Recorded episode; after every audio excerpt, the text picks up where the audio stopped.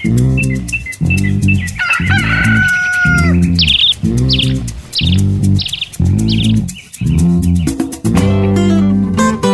is the 18th of April 2021. This is the News Weekly Roundup with me, Doreen Nabanja. Government has tabled a budget of 41.2 trillion shillings for the next financial year 2021-2022. The proposed budget tabled before the Parliament's Budget Committee by the Minister of Finance, Matia Kasaija, shows that governance and security sector will take the highest share with 77 trillion shillings. It will be followed by human capital development with 6.8 trillion. Integrated transport infrastructure and services will take 3.9 trillion. Agro-industrialization will take 1.4 trillion. Regional development 1.2 trillion shillings. Domestic refinancing will take 8.5 trillion shillings. Domestic areas 400 billion shillings. Interest and amortization will take 6.7 trillion shillings. The Minister of Finance, Matia Kasaija, says that in the next financial year, government plans to invest 490 billion shillings to promote the parish model in which government will invest 39 million shillings at every parish to promote inclusive and sustainable growth. Value addition, it is connect that system of the parish model because we did not come out with all the details. It is also meant cater for value addition. Two, three parishes, if they are producing the same product, then we need to create a, a, a unit that will process what they are producing. The MPs were, however, not satisfied with the proposed model, at which point the minister asked to be given more time to present the details to the committee. The chairperson of the committee, Amos Lugoloobi, asked them to bring a list of the entities whose budget has been affected by the new program. Um, we have noted that you have actually reduced your budgets for different sectors in order to come up with a 490 billion shilling. So we, are, we know that a number of sectors are going to be affected. So in your Thursday presentation, you need to indicate to us where this money has come from, which sector has lost what and how much in order to raise the 49 billion shillings. Government has allocated 60 billion shillings in the next year's financial budget for the implementation of the new lower secondary curriculum. The curriculum was launched in 2019 with an intention of reducing on the number of subjects undertaken at the ordinary level. The Minister of State for Finance, Gabriel Ajedra, while appearing before the Education Committee of Parliament, informed MPs that the money will be used to print reading materials, train teachers, among others. We have provided 60 billion actually in the next financial year uh, for the recruitment, training, and the, and the rollout. I think that's next financial year, 2021 2022. Ajedra also defended the decision to award 30 billion shillings meant at all public universities to only Makerere University. He says that only Makerere University had a proposal that was approved for funding. There's a committee that looks at all the proposals that come from the various universities. I don't think this was meant to say Makerere is the premier university and others are secondary. No, that was not the intent. They're all on equal footing. They're all represented in that committee that vets the proposals, and based on that, then allocations of that money is done. In another story, the Uganda Private Teachers Union has petitioned Parliament seeking to know the criteria for assessing the 20 billion shillings fund government pledged to support them overcome the effects of the COVID 19 lockdown. The union, led by their General Secretary, Juma Mwamula, informed the Speaker that the money was transferred from the Microfinance Support Centre to the Ministry of Education, which has come up with unrealistic conditions. Mwamula wants the money to revert back to Microfinance Support Centre to enable every teacher benefit from it. Through your office, the Parliament of Uganda causes an inquest to confirm whether the, the said monies are still available for its original purpose it is meant to serve. We are worried. Maybe we are speaking about the 20 billion shillings when it has already been spent into some other areas. We want to have confirmation to this effect, right, Honorable Speaker. The Speaker, Rebecca Kadaga, promised to follow up on the matter. We no longer hear about it. Uh, so it is something now we need to raise, find out where is it, if it is actually there. Last time we had talked about it, we had asked for the criteria of accessing it, but it seems that answer has not yet come. So I think we are going to revive the, that request. They should tell us who is eligible to get this money so that you know what to do. This is the first time I'm hearing about uh, teachers being withdrawn from the Myoga. I will uh, check with the Minister of Finance what was the, the reason they were removed and see whether they cannot be uh, reinstated. The judiciary has introduced uniforms for court clerks and drivers to be worn at all times on duty. The light purple blouse or shirt will bear a name tag and the emblem of the judiciary. The permanent secretary of the judiciary, Pius Bigirimana, says the uniforms are intended at eliminating corruption, which especially originates from the people who disguise as court staff to defraud court users. People of that caliber should have uniforms, and therefore we have today inaugurated putting on the uniform by these categories of people. If anybody is working in court or is driving and has not put on the uniform, then that will be unacceptable, and that person will face disciplinary measures. We have also said that there will be no cash. There's no cash policy now. People must pay through the bank. Court filing fees, fines, bail, deposits should be made through commercial banks and other e-payment methods such as mobile money, and then official receipts will be given. Bigirimana adds that it's now mandatory for all judiciary staff to display their identity cards while on duty to be identified by members of the public. We have made it mandatory that every staff must put on a uniform, I mean an identity card. You see these identity cards which are being carried. We are, want to emphasize uh, uh, cards so that if you meet somebody here, you know this is a staff. There are many people who come here and claim they are staff when they are not. So we are going to intensify. We have also established customer hotlines. Meanwhile, the upgrading of the Katakwi District Rural Road that stretches from Alares and Dere via Omodoy to Tamak has finally kicked off. The road has been a menace to the locals for years. CME Enterprise Limited, a private constructor based in Lira City, has been contracted to construct the 1.5 kilometer road at a cost of 430.5 million shillings. Andrew Echatu, the Katakwi district engineer, says the low cost of sealing of the road funded by the Rural Transport Infrastructure RTI government project is expected to be complete by June 23rd. According to Echatu, the actual work will include site preparation, earthworks, drainage, sub-base construction, and surfacing, which includes single surface dressing with quarry, dust capping, and planting of trees. And indeed, we started from 2016, financial year 2016-2017. That's when we started this program here. It is local sealing. It is an improvement on the gravel road.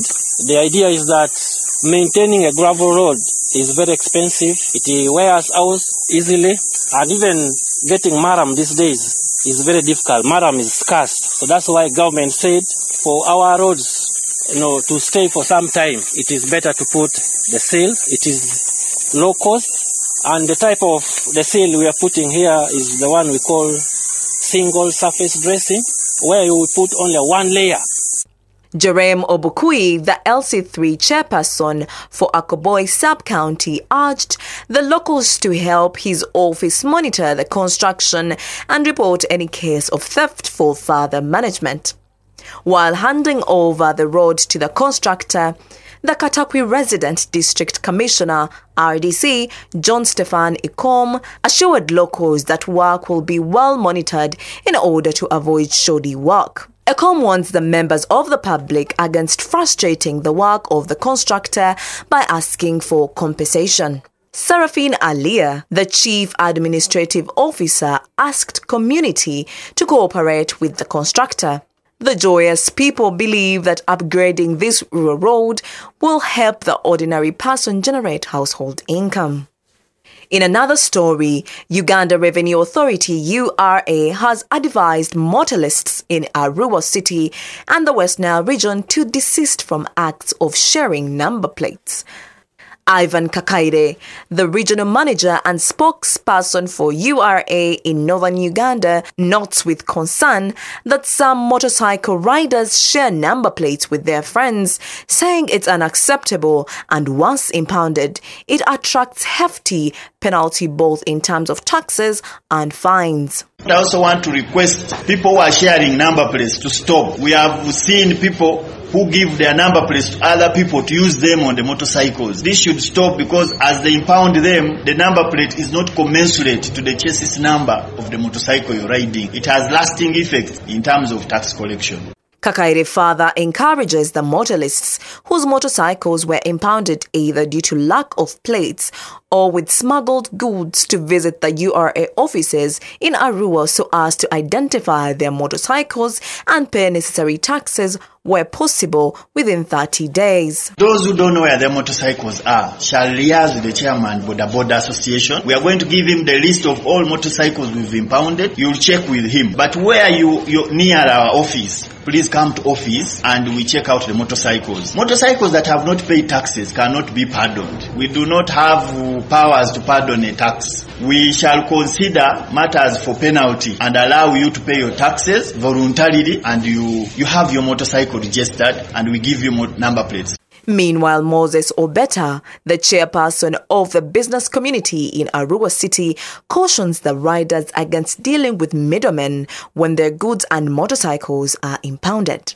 And there are those, those, those informers who are in between there. They are the ones confusing most of these smugglers. That I know whoever was in operation, I can go and talk to him, give me money so that to some elsewhere I can get this thing. You know, if URA wants their names to be spoiled, let them continue doing it that way. The integrity of their staff must be measured. That whoever comes here, does it in his own way, will also pay the penalty. Buganda Kingdom Premier Charles Peter Mayiga has refuted all allegations that the Kabaka Ronald Muwenda Mutebi was poisoned. This follows social media reports indicating that the Kabaka was poisoned after his last public appearance during the celebrations to mark his 66th birthday and was seemingly unhealthy.